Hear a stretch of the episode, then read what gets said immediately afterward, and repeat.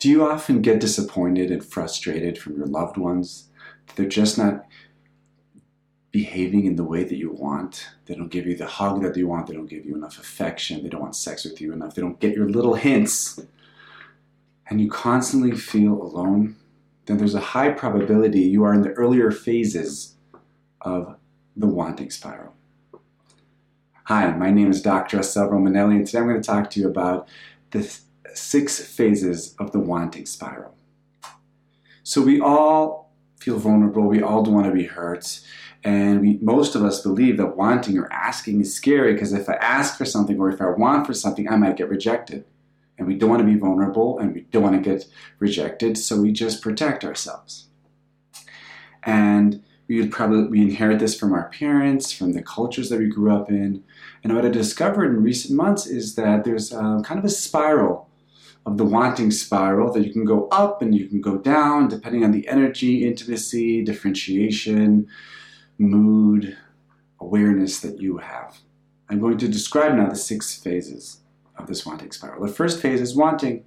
It's internal, it's something that I want, I don't really share it, either because I'm embarrassed or it's personal or I'm not really sure if that's what I want or I don't believe I can get it or I don't deserve it.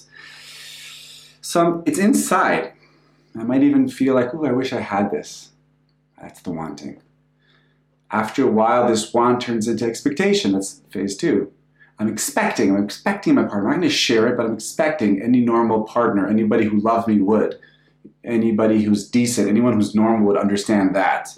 And then I start opening a tab and I start writing down kind of where my partner, my loved one is disappointing. And then my partner over time feels like there's sort of this test, this constant test that I need to do? Does she want to hug now? And then actually this this expecting kind of forces us into mind reading, right? There's this expectation for we call this symbiosis, right? Like in the initial in the initial symbiosis with our mom, she knew she knew everything about us. We just cry and she knew if we were hungry or had to change a diaper. And most of us have this fantasy of going back to symbiotic relationships. So expectation is like the modern day expression of that early fantasy. And I see this all the time in the clinic. I just a while back, this woman said to me, I wish my husband would just know that I want a hug. He could just feel it. So she has this expectation of this intimacy, of this warmth, and her partner keeps disappointing her again and again because she's not verbalizing it. Because she doesn't want to get hurt, she doesn't want to get rejected. But she's expecting it, and every time he doesn't give her the hug, she's marking that off. The tabs are always open.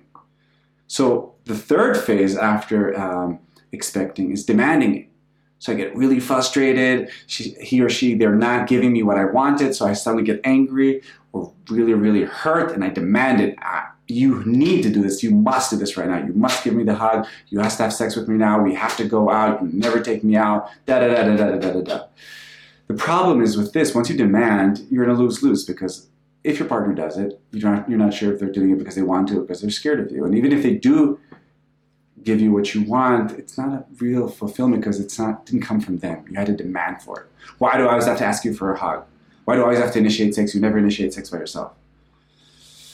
And the other thing, and if you demand it, there's also high probability that your partner won't give it to you.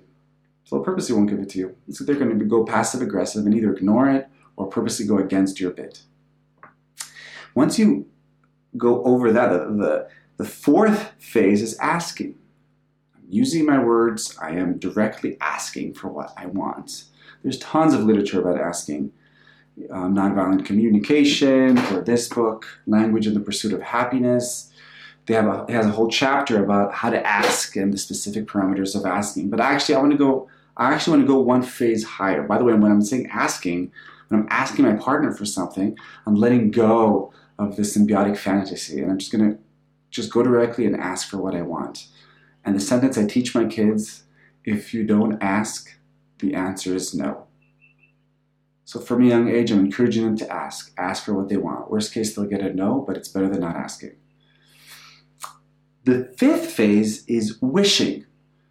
Once me and my partner and my loved ones are solid enough and differentiated enough and, and, and we've managed to be differentiated enough that we're not so reactive, I can actually share my wishes with my partner.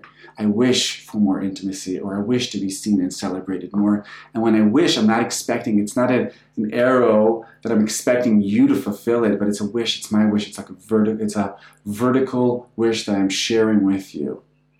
And that requires both partners to be very, very solid and very, very confident and clear. And I feel like the last phase of that is baring, is baring the need. So I can actually share with my partner when they're feeling solid and I'm feeling solid, a need or a pain I have. I'm, I'm opening up and I'm letting them see with no expectation. I'm not expecting them to do anything.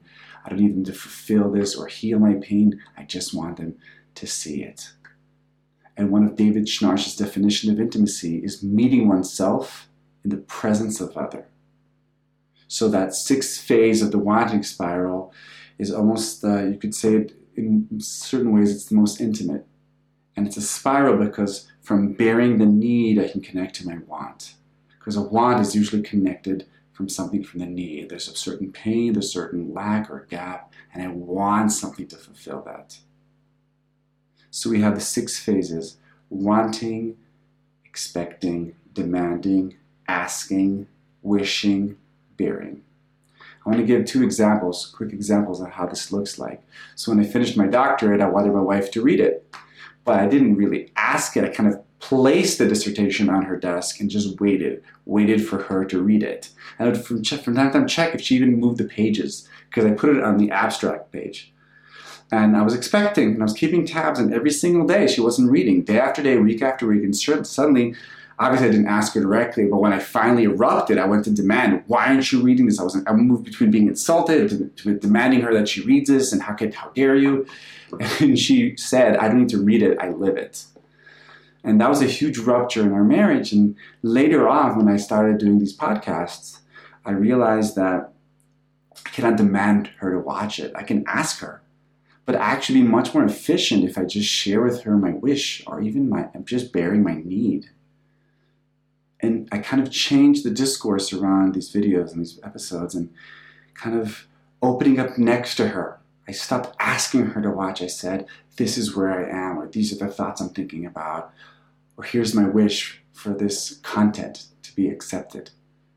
And I remember the first time I saw her share an episode on Facebook without me asking, there was such a sense of joy, not only joy, but I really felt loved and celebrated. And I feel for me, that was an example that I managed to go, go up, spiral up to kind of the fifth or sixth phase. And from there, I felt she really heard me and she chose to do a, an action that was coming from her. So, on practical tips how you can uh, spiral up on these phases. The first thing is choose one area in one of your relationships that you're constantly um, feeling frustrated with. You're constantly feeling um, disappointed that your partner is not feeling you and not supplying you with that need that you have without you even asking for it. Once you recognize that, share within this episode, have them listen to this so it's the same language. Then try moving one step up in the wanting scale. So if you're expecting, go to demanding, but from demanding, go to asking. If you've asked, go to wishing. If you've wished, go to baring.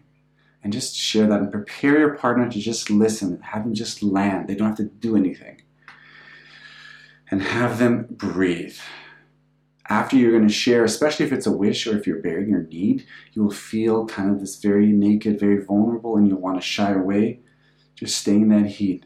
Allow yourself to stay open, have them let that land. Both of you hold that crucible, that intimate, awkward, hot, vulnerable place, and just breathe. And forgive yourself for the unavoidable sliding down the scale sliding down a spiral. It's going to happen from time to time. You're going to have this amazing moment of wishing, and then you're going to find yourself expecting on a different front. You're going to go from demanding to asking, forgive yourself. We're human. That's why it's a spiral. We spiral up, we spiral down. We're constantly in a state of flux.